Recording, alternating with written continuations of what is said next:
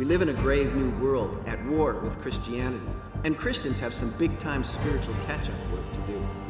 We have been privatizing our faith while we are publicizing our sin. We are minimizing our engagement in God's community and maximizing the impact of an unhealthy crowd. We have access to all kinds of superstar Bible teachers, but have never been more biblically illiterate. We have bodies to house God's glory, and we use them as immorality dumping grounds. We have an awesome God who loves us and gave himself for us, but we make love to his enemy. We use our freedom as a license to cast off all restraint. Supernaturally, we have been given tremendously powerful gifts, and we either abuse them, misuse them, or allow them to sit in disuse. We have minimal energy for eternal things and endless reserves and margin for things that won't last. After all these years, our immature, premature faith is in the way of really doing life I have good news and bad news depending on how uh, you would interpret it. The good news is well, the, you want the bad news or the good news first? You want the bad news first? The bad news is um, I bit off more than I can chew in, the, uh, in, the, in what we're going to cover today. The good news is you only have one point, I only have one point in my sermon. It, at least it's not a pointless sermon, it's, it's a one point sermon. And uh, that's what we're going to be able to accomplish today.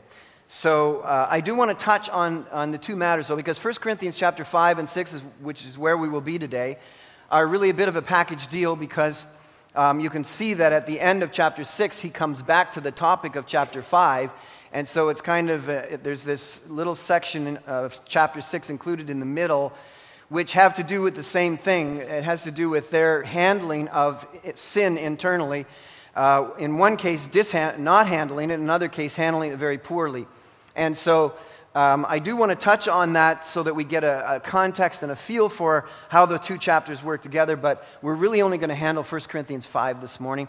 And that will work out fine, I think, because in our study, uh, it's really only dealing with uh, 1 Corinthians 5. I just had this optimistic idea that we could just do so much more. And, and the first service proved me wrong, as always, that the clock and I are at war all the time. I think, though, as, as we move through this, the most uh, massive danger in the vitality of the local and contemporary church is failing to take Christ or the church seriously.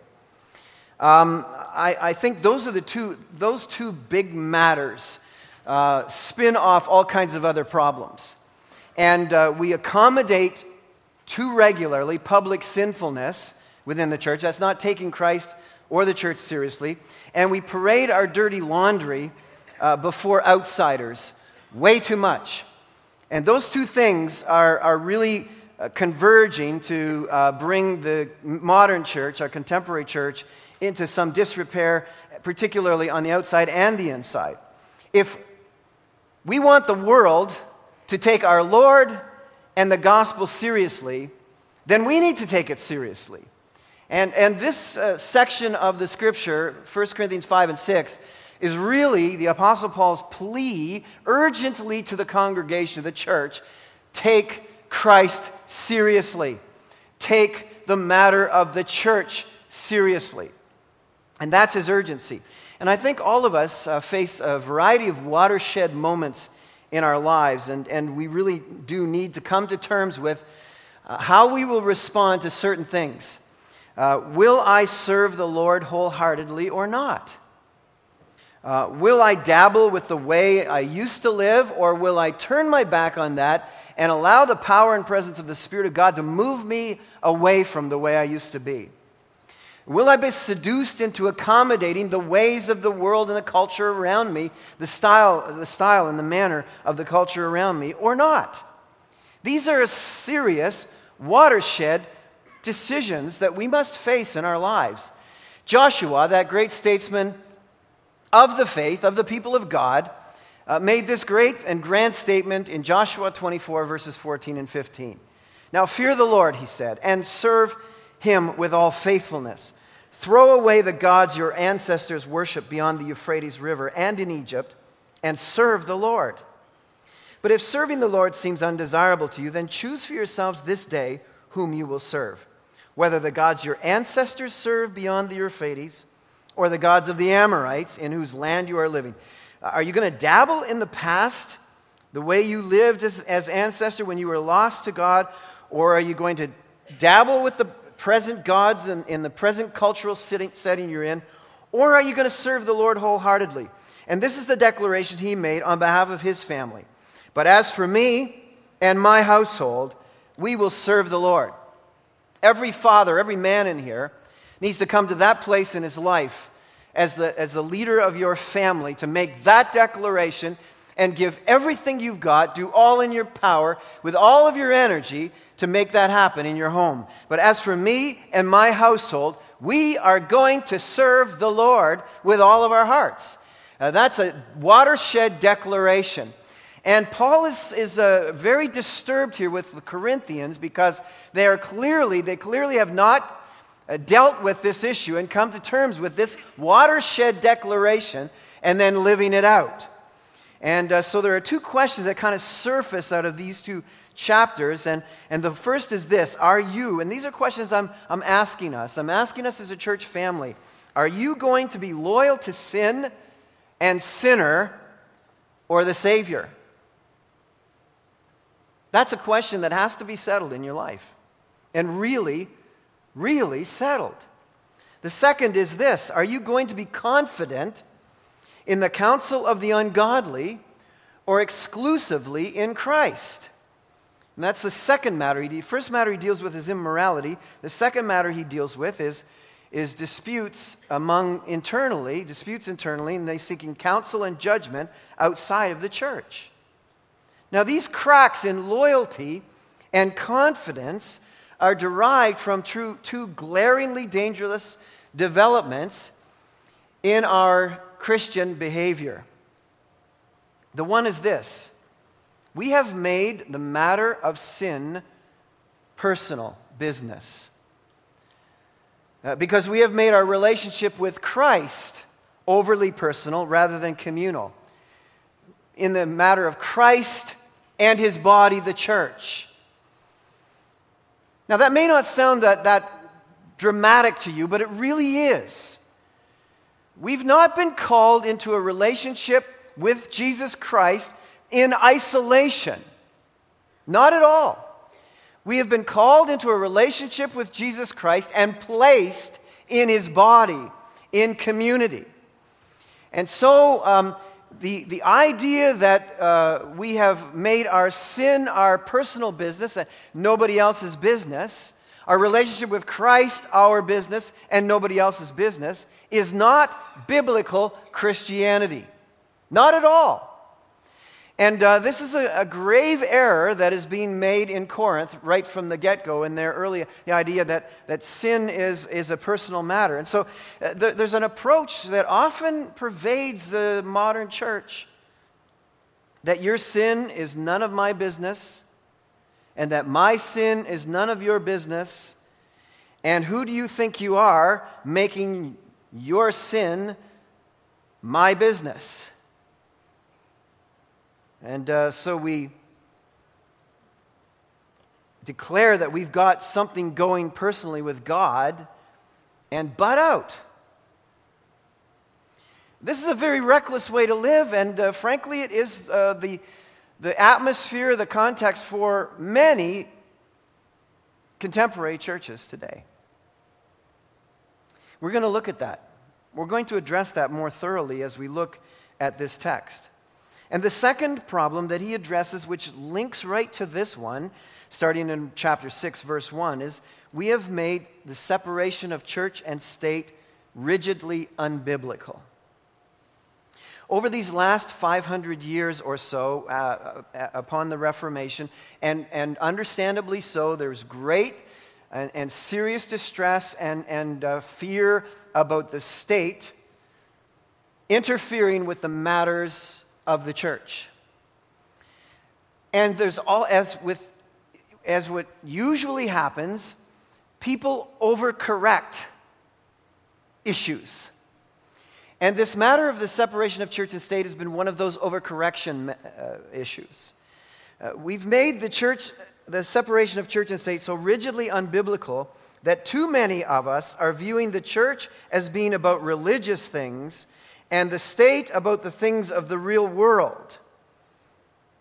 And that the church has no business in the real world, and the real world has no business in the church. Quite frankly, a lot of us think that the church and what's taught at church is good for bedtime Bible stories. But if we want real help in the real world, we need to reach out to out the outsider professionals. And Paul is addressing this in 1 Corinthians chapter 6, whereby they were taking their lawsuits outside of the church. They were taking matters of disputes over material things, over things they couldn't get along with in the church. They were taking them outside and airing the dirty laundry of the church rather than trusting in the, the, uh, the um, uh, Sp- Holy Spirit driven counsel from God's word and God's leadership in the church. This is what he addresses in 6. Now, um, I, I want to say this, and then I'm not going to say, I'm virtually going to say nothing more about 6 today because, as I said, we don't have time. But I'm going to say this so that we're not confused. If you're reading in chapter 6, um, this is not the Apostle Paul saying that there's no place for the legal system, there's no place for judges and juries and all of that kind of stuff. That's not what he's saying. In fact, Paul himself appealed to the justice system uh, for his rights as a citizen. You need that for public law and order. God ordains leadership and God ordains uh, justice and, and, and judges and, and the, the order of law. God ordains all of that. It, it was the matter that their material possessions had become far more important to them than the reputa- reputation of the Lord Jesus Christ. And when they were doing business with one another, and perhaps something didn't work out very well, they were taking each other uh, to court for judgments that should have been settled in the church. Because Paul makes the point listen, don't you realize that the saints are someday going to judge the world? That the saints are actually going to judge angels? and you're thinking that the saints can't judge your minor, minor difficulties, minor disputes within the church, why not be wronged? Why not be cheated rather than publicize that the church is fighting with itself to the outsiders? That becomes a publicity campaign for satanic mischief. So that's six. That was going to take me at least 20 minutes. So I've spared you that. But let's look at 5. 1 Corinthians chapter 5. It is actually reported that there is sexual immorality among you, and of a kind that does not occur even among pagans. A man has his father's wife, and you are proud. Shouldn't you rather have been filled with grief and have put out of your fellowship the man who did this? Even though I am not physically present, I am with you in spirit and I have already passed judgment on the one who did this, just as if I were present. When you are assembled in the name of our Lord Jesus, and I am with you in spirit, and the power of our Lord Jesus is present, hand this man over to Satan, so that his flesh may be destroyed and his spirit saved on the day of the Lord. Your boasting is not good. Don't you know that a little leaven works through the whole batch of dough? Get rid of the old leaven that you may be a new batch without leaven, as you really are. For Christ, our Passover lamb, has been sacrificed. Therefore, let us keep the festival, not with the old leaven, the leaven of malice and wickedness, but with bread without leaven, the bread of sincerity and truth. I have written you in my letter not to associate with sexually immoral people now, not at all meaning the people of this world who are immoral or the greedy or swindlers or idolaters. In that case, you would have to leave this world. But now I am writing you that you must not associate with anyone who calls himself a brother but is sexually immoral or greedy, an idolater or a slanderer, a drunkard or a swindler. With such a man, do not even eat. What business is it of mine to judge those outside the church? Are you not to judge those inside? God will judge those outside. Expel the wicked man from among you. Uh, Father, I pray this morning that you would open up our hearts and minds to this, your word.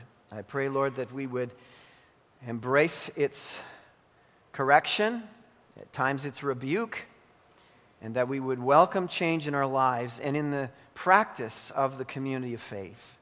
Because we need, oh God, to take seriously the Lord Jesus Christ and his body, the church, and the testimony of the gospel. I pray that we would do that in Jesus' name. Amen. All right, I want to ask you a big question this morning.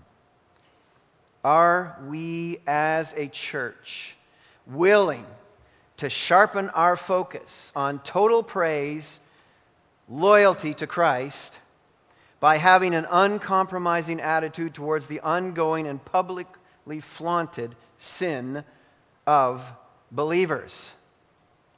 No, it's a big question, and it's packed with discovery that needs to come out of 1 Corinthians 5. I think the right answer is yes. Yes, we are.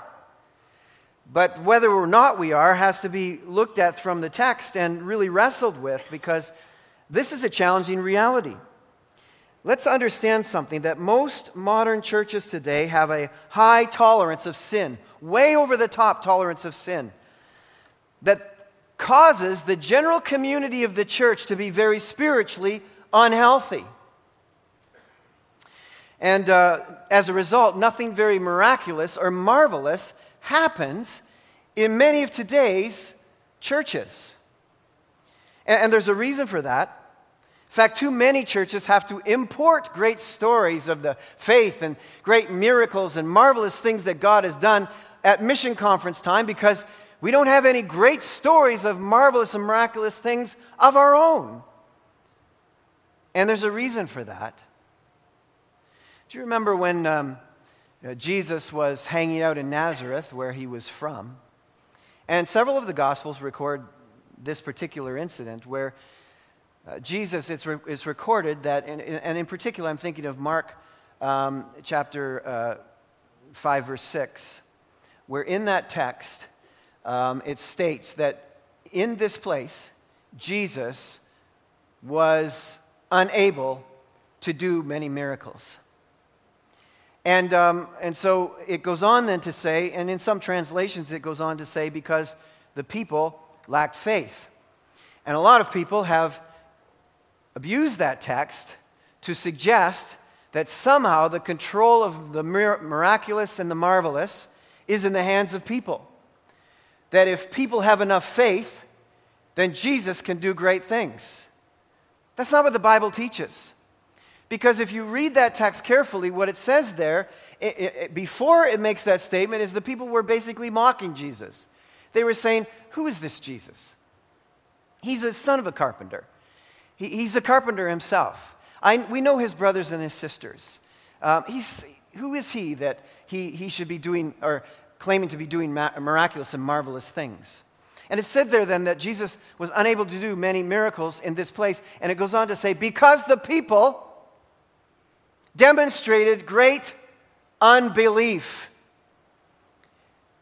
Unbelief is a form, or actually is the, the, um, the, the, the, the cause of sinfulness.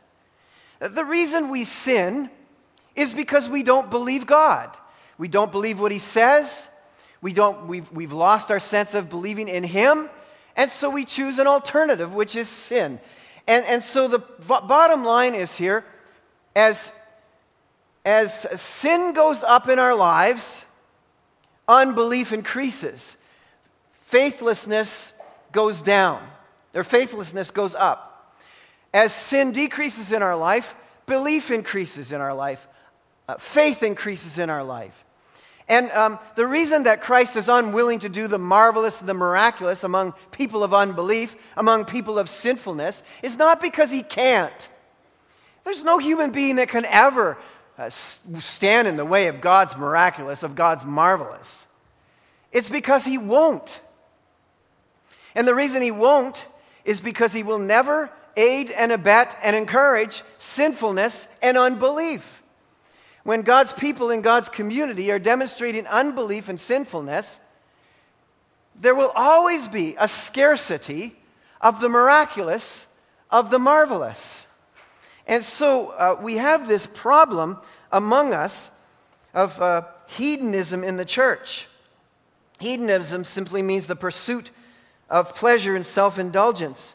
And the Corinthians were of this impression, and you, you know uh, glaringly when you read in chapter 6, verse 12, there's this statement everything is permissible for me. Paul is commenting there on a Corinthian slogan, by the way, not a biblical assertion. Uh, again, we have uh, picked that up and we've used that out of the text uh, incorrectly. That's, that's not a statement, a biblical assertion whereby everything is permissible for us. That's not true at all. That was a Corinthian slogan. They were quite excited about how they were living. Say, we can do anything we want because we have Jesus now. They were misappropriating the grace of God. They were saying, listen, we've been forgiven of our sins, past, present, and future. So that means we can sin any way we want. And, and they were living out this lifestyle, which everything is permissible to us. Look at us. Everything's permissible to us. We can do whatever we want. We can live any way we want. We're forgiven of our sins. We go to heaven when we die. Isn't that a great life? And so Paul quickly intervenes in this Corinthian departure from truth and faith, in this attitude of misappropriation from, of grace. The undeserved favor of God does rest on us. And we have been forgiven of our sins, past, present, and future. So that we will not live in sin, we have been saved to be freed from our sins. To be freed from sinning. Everything's not permissible for us. We have been freed so that we don't sin against the living God. That's the great story of grace. There's this other matter that slips into our lives in the, in the contemporary church, which suggests the false ideas about the Christian prohibition of judging. I think regularly the favorite verse among contemporary Christians is, Judge not, lest you be judged. Don't you just love that verse? We love throwing it around at each other. Judge not, lest you be judged. I'll not judge. Matthew chapter 7, verse 1. Have we not read Matthew, that chapter in 7? That whole chapter is about judgment. That whole chapter is about the fact that Jesus Christ is making clear distinctions between the things that please him and the things that displease him. In fact, in that very same chapter, it says there are going to be people who say, Lord, Lord, Lord, didn't I do this? Didn't I cast out that? Didn't I, didn't I do this? And he'll say, What? Depart from me. I never knew you. He simply says in that text, listen, just be very careful about how you judge. Because the standard you use to judge will be the standard that God uses to judge you. It doesn't say don't judge. In fact, we're called to make distinctions between sinfulness, obedience to the Word of God, and disobedience to the Word of God, and, and sinfulness. We're called to this in our lives. In fact, Paul here in 1 Corinthians 5 is going to actually um, urge them with their need to judge sin. And then there's this whole idea of abuse of freedom. Freedoms may exist, and they do exist in the areas of preference. We have the freedom to wear a tie to church or not wear a tie to church. I exercise my freedom today to not wear a tie to church. We do not have freedoms in relationship to Christian ethics and commands of the Lord. We have no latitude or freedom in these things. None whatsoever. There's this idea and abuse among abuse of freedom among us that it doesn't matter, I can do anything I want. There's no such teaching in the scriptures. That's why Paul actually, Paul actually jumped all over their slogan, everything is permissible for me. He said, but not everything is beneficial. That was how he jumped on their slogan to make a biblical assertion under it. Said, in fact, you should only be doing things that are for the building up of the body. These are the freedoms you have. You are free to build the body of Christ. You're not free to sin, to tear it down. And so um, Paul then launches into this circumstance where a man in Corinth who claims to be a believer he actually has a sexual relationship going on with his father's wife, presumably, of course, his stepmother. And presumably, his father has died. Presumably, his father married a much younger second wife. And this son is having a sexual relationship with her. Now, this was frowned upon, as Paul points out, even among the pagans. He said, This kind of practice, this isn't even done in the Roman, among the Romans. They, they can't even imagine that this is going on in your church. And he says, And you're proud of this? What is wrong with you? What is wrong with you in terms of taking Christ seriously and, and taking the body of Christ seriously and, taking the gospel message seriously? What is wrong with you? Uh, Paul's incredibly distressed. And, and, so he gives us, he lays us out here sort of a final corrective action against a very public sin known, in, known among the Christians in the church and known outside as well. Now, keep in mind, before we start kicking each other out of the church, because it's unlikely that anybody lived a sinless life this week.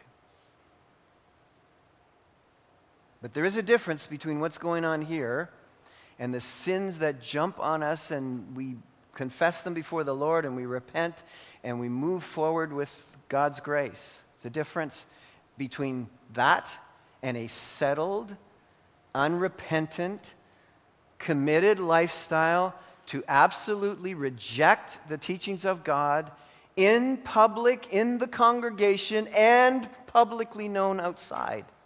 Because you know that Jesus taught us in Matthew chapter 18 with respect to how to deal with sin. He said, If your brother sins against you. Now, the presumption here is this is kind of a private matter. Now, everybody doesn't know about this. This matter of internally, we, we, we every so often, we bump into each other we sin against each other. And the teaching in Matthew chapter 18 is you go to that person privately.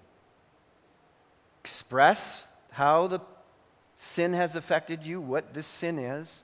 And it says in the text that if the brother or sister repents and turns from that sin, the job is done. If they don't, it says there, what? You're to go and get another person. You're to go to them and, and urge them and plead with them about this sinfulness and urge them to turn from it, to repent and turn from it. Then, if they won't, it says you're to take them to the church. Paul, we kind of pick up Paul here in this kind of level of sin, whereby this now has become a public community disaster. Okay? And there are steps to deal with a public community disaster of sinfulness. This is what this text is re- responding to the final corrective actions against sin. And it starts, it always starts with community grief over sin. See what Paul says? Shouldn't you, verse 2, rather have been filled with grief? That should always be our attitude towards sin. We shouldn't think smugly, oh, look at what's happening, or kind of uh, nudge each other, you know, oh, look, look at what they're, how they're living. Can you imagine and, and have this kind of cavalier attitude toward? No, no, no. The community of God's people have always been immensely grieved by sin among them. That's the story of the scriptures, where, where the great leaders of the faith have stood before God and the congregations of God's people and cried out to God, We have sinned against you. We, have, we, we are grieved, we, we fall on our knees in repentance. It's always been that way. The scriptures teach us that, that godly sorrow, in fact, 2 Corinthians 7:10 says this, godly sorrow brings repentance that leads to salvation and leaves no regret. This is a matter of life and death that we're talking about here. The rescue, the reason Christ rescued us from sin is because it was killing us. The wages of sin is death. And now we're going to flirt with it. Now we're going to let it be among us. Now we're going to nourish it and nurture it. This is a matter of life and death, Paul says. This is an urgency. You should be very grieved about this. You should be more grieved about this than you are grieving a person who's a, a, faithful champion of the faith who dies in your midst and goes to heaven. This, this is real grief grief about sin. Godly sorrow will bring repentance. It leads to salvation and then no regret. But secondly, you, so you start with community grief over sin, but then you move on to, he moves on here to recognition of divine authority delegated to church leadership. You see what he says here? Even though I am not physically present, verse 3, I am with you in spirit, and I have already passed judgment on the one who did this, just as if I were present. And then he pulls out the big guns. When you are assembled in the name of our Lord Jesus, and I am with you in spirit, and the power of our Lord Jesus is present. I, I want to linger here for a second because regularly when you confront people with sin, they'll say, Who do you think you are? I've had people say, Who, who do you think you are? Well, I think I'm the shepherd of this church.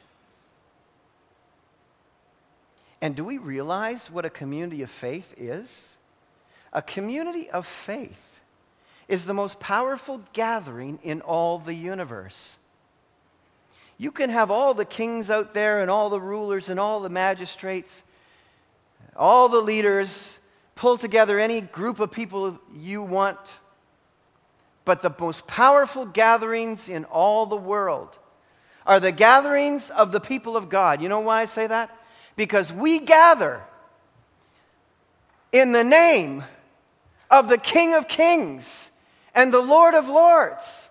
And the power of our great King and great magistrate, the Lord God Himself, is presiding over our gathering.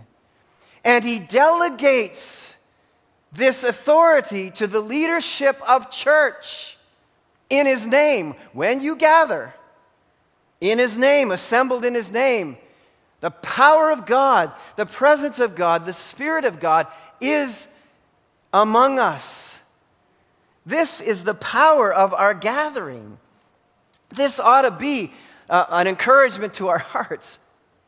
And sin insidiously weakens the power that ought to be in a gathering like this when we are in the presence of the living God and He is presiding over us. And so uh, we are tasked. Leadership of the church, Hebrews chapter 13, verse 17, is tasked with watching out for your souls and accountable for it accountable to the living God.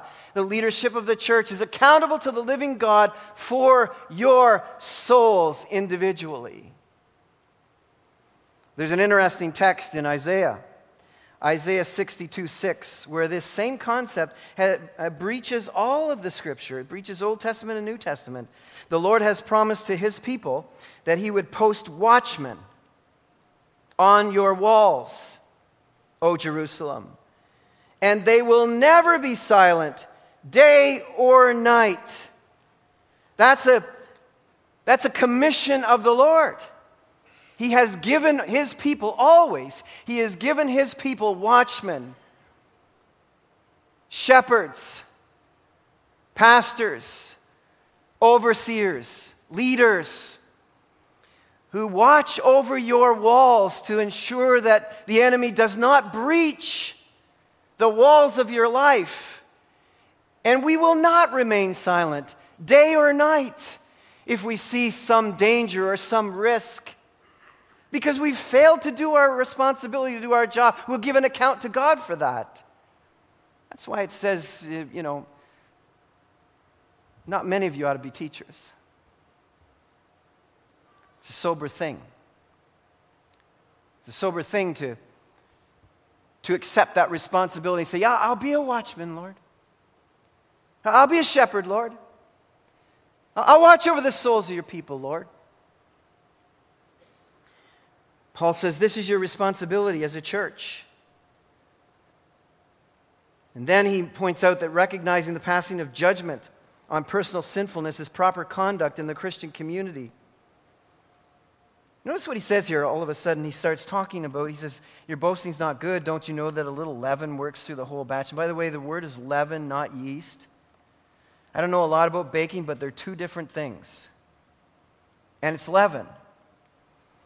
Get rid of the old yeast, the old leaven, I should say, that you may be a new batch without leaven, as you really are. For Christ, our Passover lamb, has been sacrificed. Now, Paul is talking about sexual immorality. All of a sudden, he starts about talking about baking. You're like, what? What are you? Where, how did we go from sexual immorality of such a heinous variety that even pagans don't do this to, to baking? What's the tie in here? There's an amazing tie in here. And, and quite honestly, I'm pretty amazed by this because the people of Corinth, you remember, were mostly or predominantly Gentiles. They were totally new to the, the religious milieu of the people of God. Uh, they wouldn't have known, at least I would think as I was reading this, what would they know about the Passover lamb and the festival, which he's talking about the festival of unleavened bread and all of that kind of stuff. You know what he's talking about there? He's talking about the Exodus. He's talking about the time when the Jews were, uh, were led by the Lord out of captivity, uh, out of, uh, and freed from their past lives. He's talking about all of that, and he's saying Christ is your Passover lamb, and, and you're, you're to stop eating leavened bread. You're, you're, to, you're, to not, you're to be the new batch, and all. He's talking about all this kind of stuff. They're like, what are you talking about? But I'm convinced that Paul had taught them so well that he actually had given them the history of God's people and had taught them the theology of the Exodus, and that now they are in the new Exodus where their spirits have been liberated from sinfulness. And he's giving this grand picture because you see, um, as I understand it, and I know I'm wading into some dangerous territory here in baking, yeast, and leaven, and all that kind of stuff.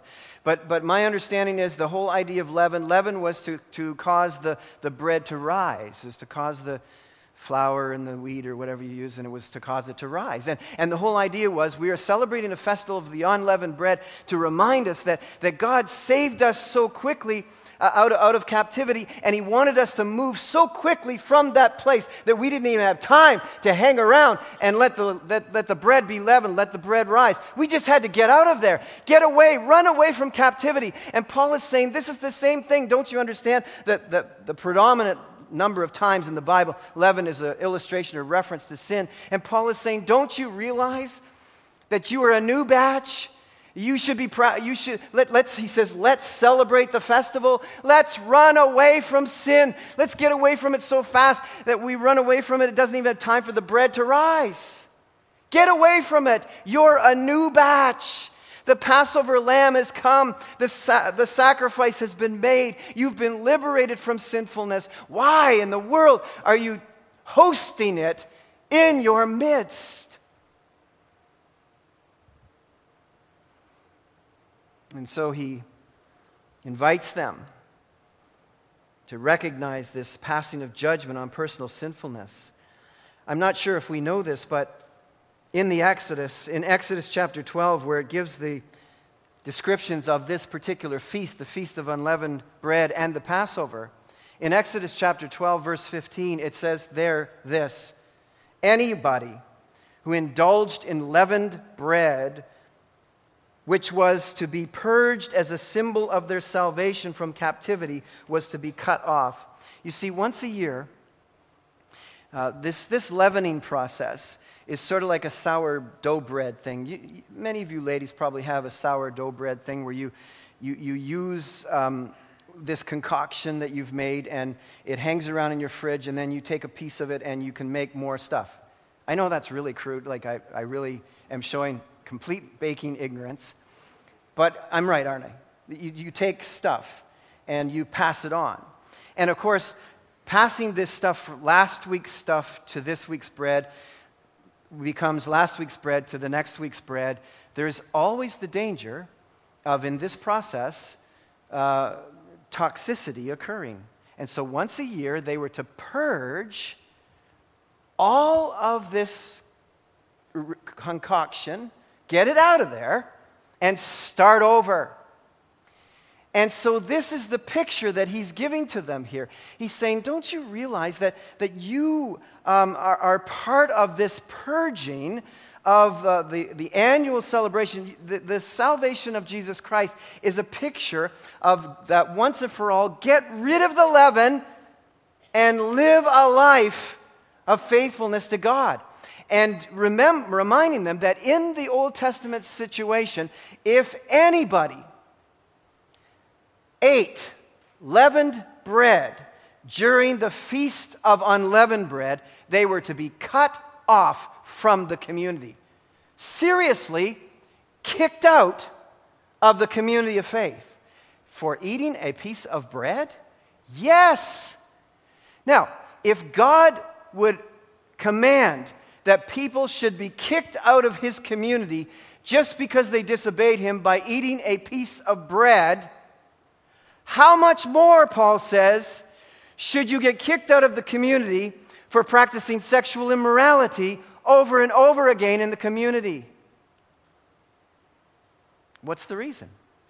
Because anyone back in that particular setting who would rebelliously and aggressively take a piece of bread, stick it up to their face in kind of a Jose Bautista kind of way, and chomp on it and fling it off is intentionally dishonoring the salvation plan of God.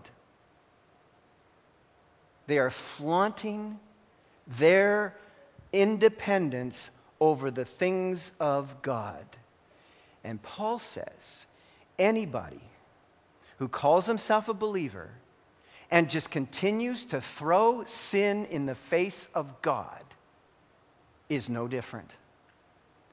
And he says they should be disfellowshipped, they should be excommunicated, just as they were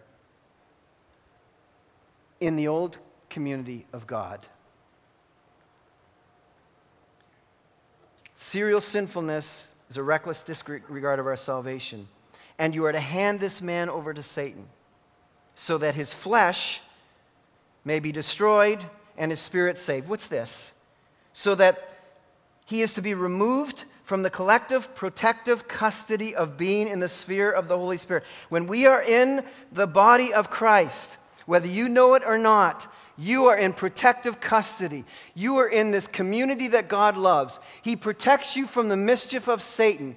When you are on the outside of the people of God, you are not covered by the Holy Spirit's protection.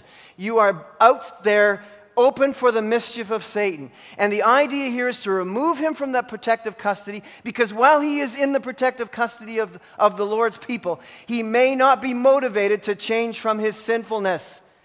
But throw him out and allow Satan to uh, attack him and affect him. Allow him to experience what it's like to be outside of the things of God, outside of the protection of God, outside of the fellowship of God's people. Allow him to feel what it's like to not sense the presence of God in his life and to realize that his sin is actually separating him from God and is leading him to hell.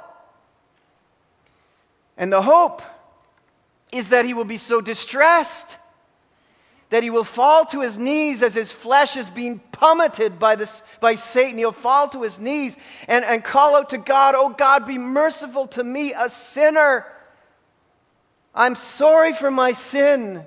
And if he isn't a believer, he becomes one. If he was a believer, he gets his life in order before it goes completely off the rails. And we do no one any favors by refusing to confront the sinfulness in their lives that may give them the false impression that maybe they've got it okay with God and maybe they're going to end up in heaven. Because, quite frankly, if you continue to sin over and over and over and over and over and over again, maybe you aren't a believer in the first place. And wouldn't it be horrible to have been in a fellowship like this all of your life with everybody patting you on the back and giving you a hug and telling you you're fine and end up at judgment seat with God saying, Depart from me, I don't even know you. Wait a second, I was at Calvary Baptist Church. I knew you. Yeah, but I don't know you. Would we love each other, truly love each other, if we would allow that to take place? And at the end, Say, What? You saw that in my life? You didn't do anything about it?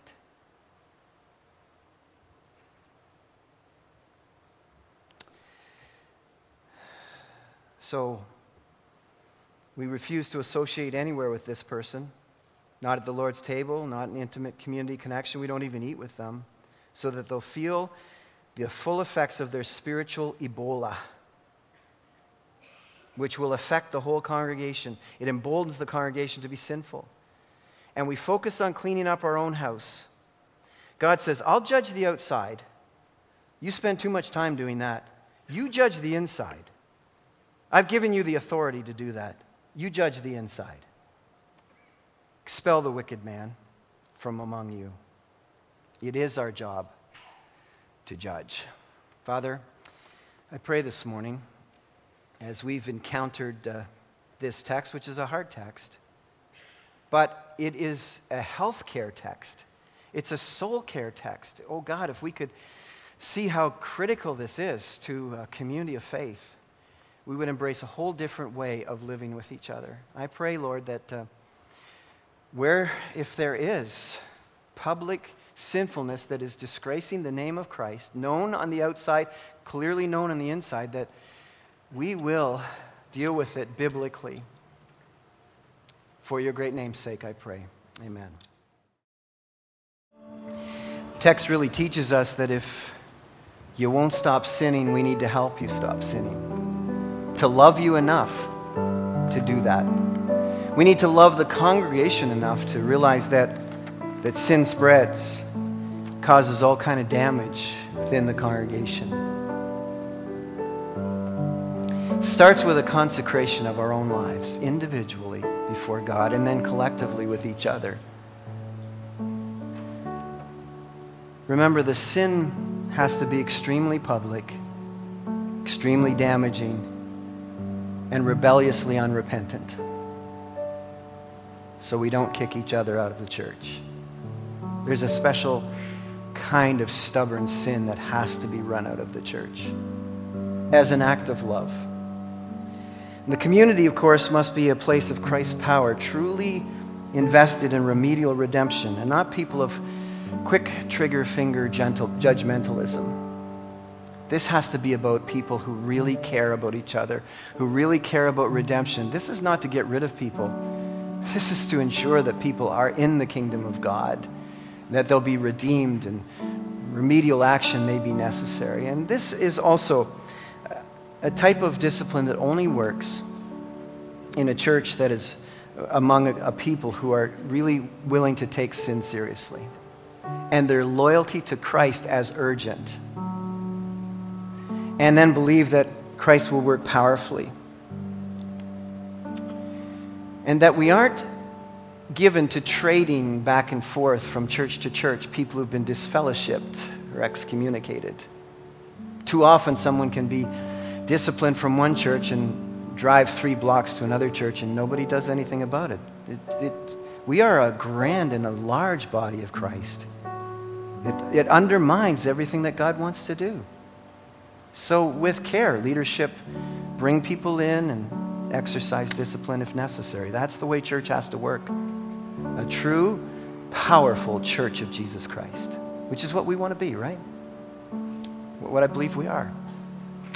So, our Father, this morning we pray and ask that you would help us to shore up anything that's been, become sloppy and to take very seriously Christ and his church. Oh God, I pray. For Jesus' sake, amen.